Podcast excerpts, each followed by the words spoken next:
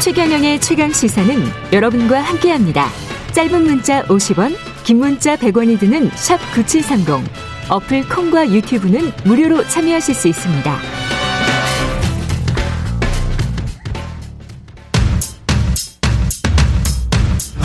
최경영의 최강 시사 특별 기획. 2030의 시대가 온다.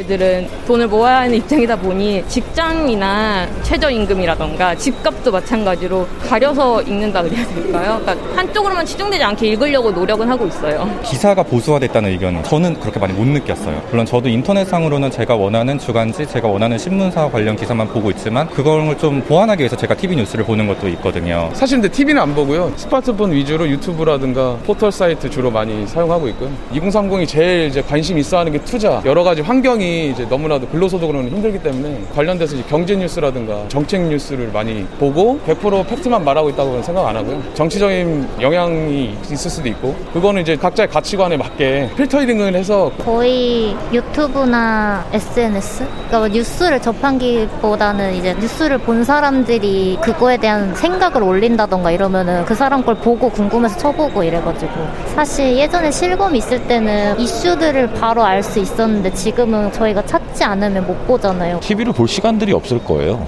유튜브가 좀 전문적으로 해주는 사람들이 많으니까. 어차피 제가 보는 것만 봐가지고 똑같은 알고리즘만 뜨니까 결국 그것만 계속 보게 되니까 앞으로 가는 게 없이 그냥 빙글빙글빙글 돌게 돼서. 네. 4.7 재보궐선거 이후 우리 사회의 명확한 세력으로 떠오른 2030 사회를 받아들이는 방식, 특히 미디어 소비 방식에서도 어떤 세대적인 특성이 있는 것 같은데요. 방금 인터뷰들에서도 좀 들으셨을 겁니다. 최경련의 최강 시사 특별기획 2030의 시대가 온다. 오늘은 두 번째 시간으로 2030의 미디어 이야기 해보겠습니다. 디지털 미디어 전문가 강정수 박사 나오 계십니다. 안녕하세요. 안녕하세요. 예. 오랜만에 뵙겠습니다. 그 이게 지금 보니까 인터뷰 내용들을 들어보니까 TV는 안 본다. 그리고 알고리즘에 관해서도 명확하게 인식하고 있네요. 네. 예. 전체적으로 보면은 뭐 TV를 안 본다고도 하지만 예. 통계상으로 보면은 TV가 뉴스에 있어서 어 차지하는 비율은 대단히 높습니다. 여전히. 예. 예. 근데 이제 사람들이 어떻게 생각하냐면 TV를 우리가 과거에는 어이 TV 화면에서 보는 것을 TV라고 생각했는데 유튜브에서도 만약에 KBS 뉴스를 본다라면 그건 TV를 봤다라고 생각하시는 분들이 많이 증가하고 있는 거죠. 아 그렇게 되네요. 네, 그래서 그 유튜브에서 클립만 보는 건데. 그렇죠. 예. 만약 그래서 지금 로이터 저널리즘 연구소라든지 한국 언론진흥재단에서 하는 언론 수용자 연구소, 예. 수용자 연구 이런 것들을 2020년 거를 보게 돼도 나는 TV를 통해서 뉴스를 봤다라는 것은 60대 같은 경우 90%. 아. 그리고 230 세대 같은 경우에도 40%가 넘게 나오고 있어요. 그런데 예. 따지고 보면 음. 230 세대나 60 세대 같은 경우에도 대부분 이 부분들을 유튜브에서 봤을 경우에도 TV로 보고 있다라고 어, 아, 대답을 합니까? 네, 그렇게 대답하는 것 이런 부분에서 구별하지 못한다는 부분들이 조금 있긴 합니다. 예. 그래서 우리가 과거에 음악을 듣는다면 꼭 카세트 테이프라든지 또는 뭐 레코드판이라든지 CD라든지 DVD로 듣는 것 이것만이 음악이었다면 이제 스트리밍으로 스마트폰에 듣는 것이 음악인 것처럼 예. 그것이 했다고 해서 음악에는 많은 소프트웨어가 들어가고 있고 뭐가 들어 이렇게 생각하지 않거든요. 음악이 달라진 겁니다. 아. 음악을 정의하는 게 달라진 것처럼 예. 이제는 미디어에서 내가 스마트폰에서 보는 것이 TV가 아니라고 할 수도 없는 거거든요. 예. 그래서 주로 많은 부분 한 국에서 모바일을 통한 소비가 예를 들면 2030 세대나 60 세대나 5060 세대나 다 90%가 넘게 나오고 있어요. 아, 그렇군요. 그렇죠. 그러니까 모바일에서 네. 소비를 하는 건데 그 모바일이 KBS일 수도 있는 거고 네이버일 수도 있는 거고 유튜브일 수도 있는 거죠. 예. 그래서 근본적으로 소비의 이동에 있어서 모바일이 차지하는 부분이 부분이 매우 커졌다. 어. 그리고 2020년에는 코로나 현상 때문에 독특하게 동영상 보는 뉴스로 어, 뉴스를 소비하는 경향이 많아졌다. 라고 볼 수 있습니다. 특히 세대적 특징은 2030은 그게 굉장히 자연스럽다. 네. 모바일 쪽이. 네, 그리고 5060 세대도 2020년에 한국이 가장 큰 유튜브에서 특징이 뭐냐면 시사 정치 프로그램들이 폭발적으로 증가합니다. 어. 그러니까 보수적인 프로그램들도 증가하고 진보적인 프로그램도 증가하고 다양한 그 우리가 이야기하는 뭐 가로세로 연구소부터 시작해가지고 많은 이러한 이 채널들이 예. 폭발적으로 그 수가 증가하면서 예. 5060 세대도 이 모바일이 어 어렵고 멀고 이래졌던 것이 아니라 매우 가까운 당연한 아, 것, 네, 네, 당연한 거, 자연스러운 거, 눈 뜨면 키는 것이 유튜브에 있는 내가 좋아하는 채널 이렇게 보다 보면은 또 사실은 KBS 뉴스라든지 JTBC 뉴스라든지 이런 뉴스 추천을 합니다. 알고리즘이 전형적으로 무조건 똑같은 것만 반복하지는 않거든요. 예. 믹스를 네. 하기 때문에 네. 그러다 보면은 어 KBS 뉴스 잠깐 보고 또 내가 음. 좋아하는 채널 갔다가 이러한 시사 TV에서 뉴스뿐만이 아니라 우리가 시사 프로그램 또한 뉴스로 광범위하게 정의한다라면 음. 이들이 유튜브를 통해서 동영상을 통해서 뉴스를 보는 비율은 대단히 빠르게 증가했다. 왜 관련 공급자들 또한 늘어났기 때문이라는 거죠. 아 관련 공급자들도 늘어났다. 네. 그러니까 1인 미디어도 굉장히 많이 늘어났으니까요. 그렇죠. 그죠? 네. 그러면 지금 현재 이제 이른바 legacy 미디어라고 하는 TV, 라디오 이것도 이제 라디오로 방송이 되고 또 음. 유튜브로도 방송이 되거든요. 네. 그러면 TV나 라디오가 가지고 있었던 어떤 플랫폼 기능 있지 않습니까? 네. 신문도 마찬가지고 네. 그거는 거의 사라졌다고 봐야 됩니까? 약화되고 있는 거죠. 제가 네. 종이 신문을 꼭 찾아서 읽어야 되겠다라는 것은 제가 보기엔 관공서에 계신 분들이나 우리 사장님들 정도로 남아 있는 거고요. 왜 그런지 예. 저도 이해를 잘 못하겠어요. 예. 어, 사장님들은 그럴 수 있지만 관공서에 계신 분들도 굳이 종이 신문을 보는 이유는 잘 모르겠지만 종이 이런 분들을 제외하고서는 음. 또는 저희 아버님 같은 경우에도 지금도 저녁 9시만 되면은 KBS 뉴스는 보셔야 되는 거예요. 왜 평생의 습관이신 거죠. 아, 그 습관 은 바꾸기 힘들죠. 예, 바꾸기 예. 어렵습니다. 근데 저희 아버님도 요즘 유튜브 되게 좋아하시거든요.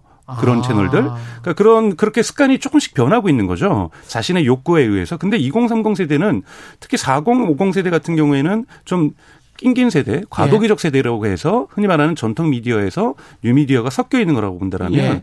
지금 2030은 특별하게 전통 미디어를 의무적으로 접해야 될 시기가 없었기 때문에 음. 매우 이러한 뉴미디어의 소비 습관이 익숙해졌다고 볼 수가 있죠. 그렇기 때문에 이들에게 KBS라는 뉴스 종이신문이 갖고 있는 전통적인 플랫폼적인 기능은 없어졌지만 음. 여론 형성에서의 파워는 그 힘은 전통 뉴스 미디어는 여전히 갖고 있습니다. 예를 들자면 아. 내가 유튜브에서 보는 것뿐만이 아니라 커뮤니티에서 공유하기 위해서 페이스북에서 공유하기 위해서 카카오톡에 공유하기 위해서도 뭘 공유하냐면 KBS 뉴스를 공유하는 거죠. 그렇죠. KBS 뉴스가 비록 KBS 뉴스 플랫폼이 아니라 네이버에 올라와 있는 KBS 뉴스라 할지라도 커뮤니티에 올라온 KBS 뉴스라고 할지라도. 그래도 그 네. 대부분 KBS 뉴스의 발언지를 통해서 네. 이거를 비판하거나 이걸 긍정하거나 환호하거나 네. 여기에 대해서 다양한 의견들을 주는 것은 음. 그래도 여론 형성에 있어서 출발점은 여전히 전통 미디어가 차지하는 부분이 대단히 높다라고 볼 수 있습니다.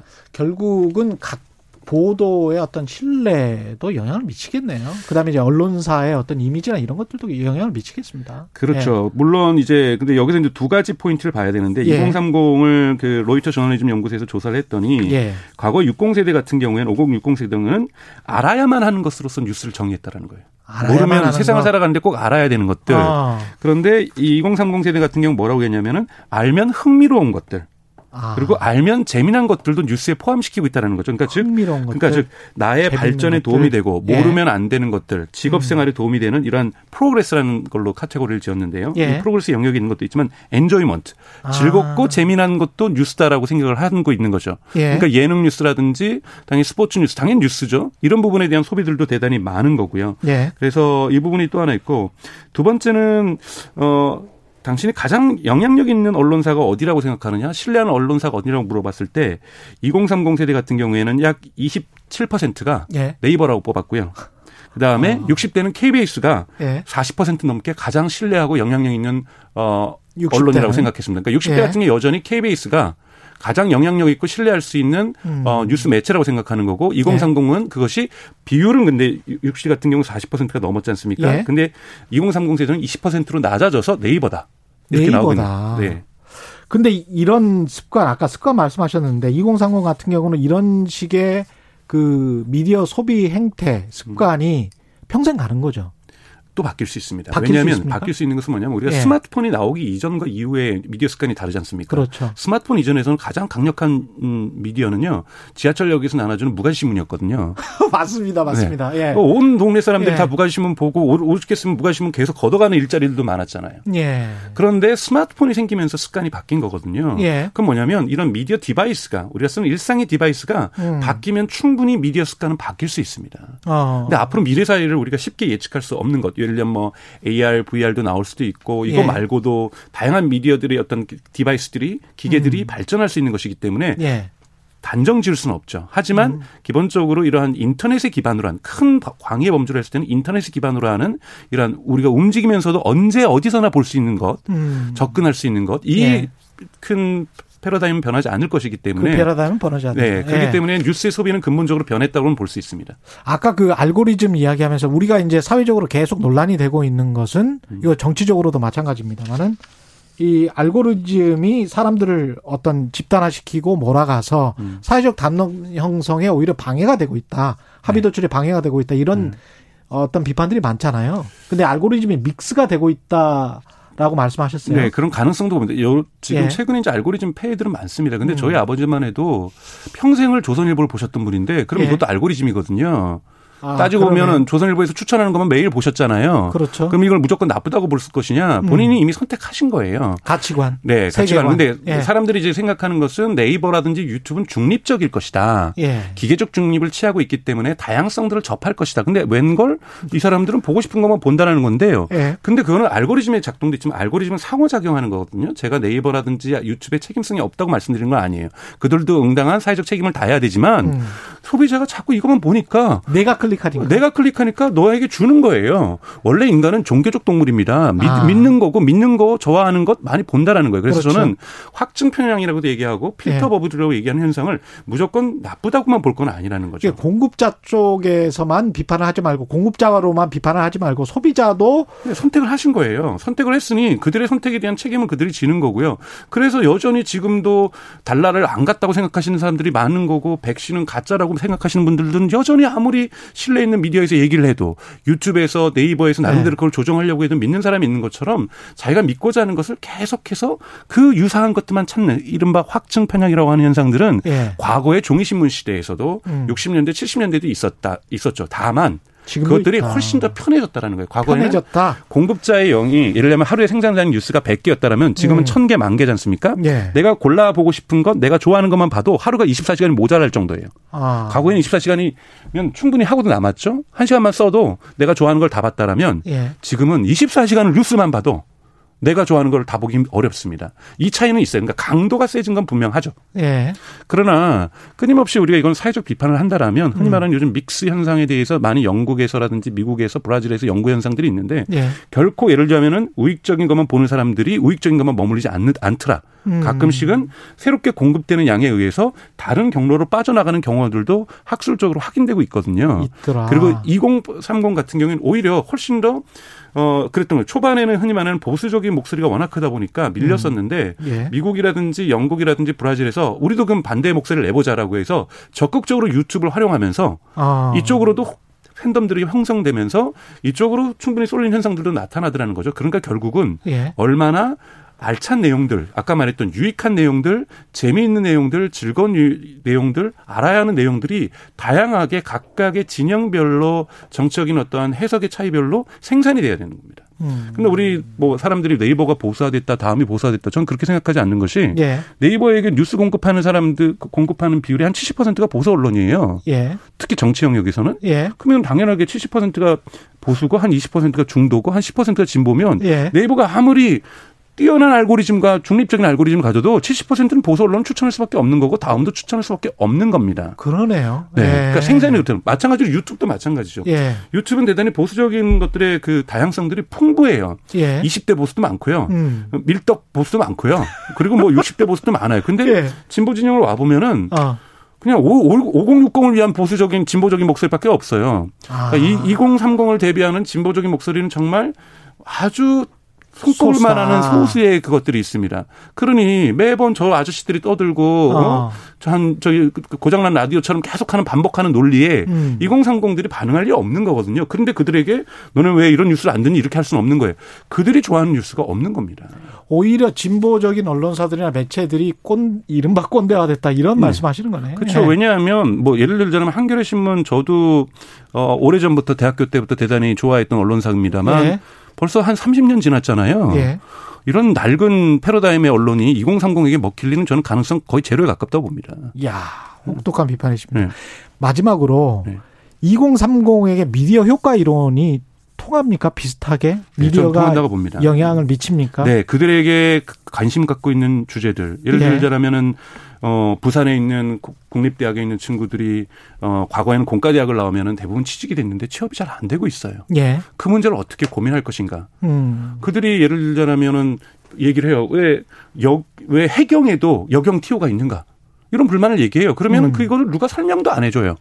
자기네들끼리 아. 얘기를 합니다. 그렇죠. 그러면서 그, 그때 이제 편향들이 생길 수가 있는 거거든요. 확신을 갖게 되는 그렇죠. 근데 어느 누구도 미디어가 여기 있게 음. 책임 있게 그들의 고민에 맞는 그들의 질문하는 것에 답변하는 미디어들이 없다라는 거예요. 부동산 음. 문제도 중요하죠. 그러나 나는 월세 얻으면서 보주 저기 부동산에다가 그 많은 그 부동산 중개를 내요. 나 그게 싫은데 음. 내편 들어주는 미디어는 없습니다. 월세 사는 사람들 들어주는 우리 부동산 섹션이 있나요? 언론에서? 아. 그러니까 즉 나의 고민에 예. 나에게 아까 즐겁고 유익하다는 것은 무조건 하하호호 하자는 것이 아니라 예. 내 생활에 필요한 것들 나의 편이 되어주는. 음. 근데 나의 편이 되어주는 것이 꼭 정치적인 편이 아니라 우리의 생활의 영역들, 경제 영역들, 사회 영역들이 종합적으로 이루어질 때 그것이 정치적으로 나의 편인 거잖아요. 아, 시간이 참 네. 아쉽습니다. 네. 예. 지금까지 최경련 최강시사 특별계 2030의 시대가 온다. 예, 두 번째 주제 미디어 강정수 박사와 이야기 나눴습니다. 고맙습니다. 고맙습니다. 예.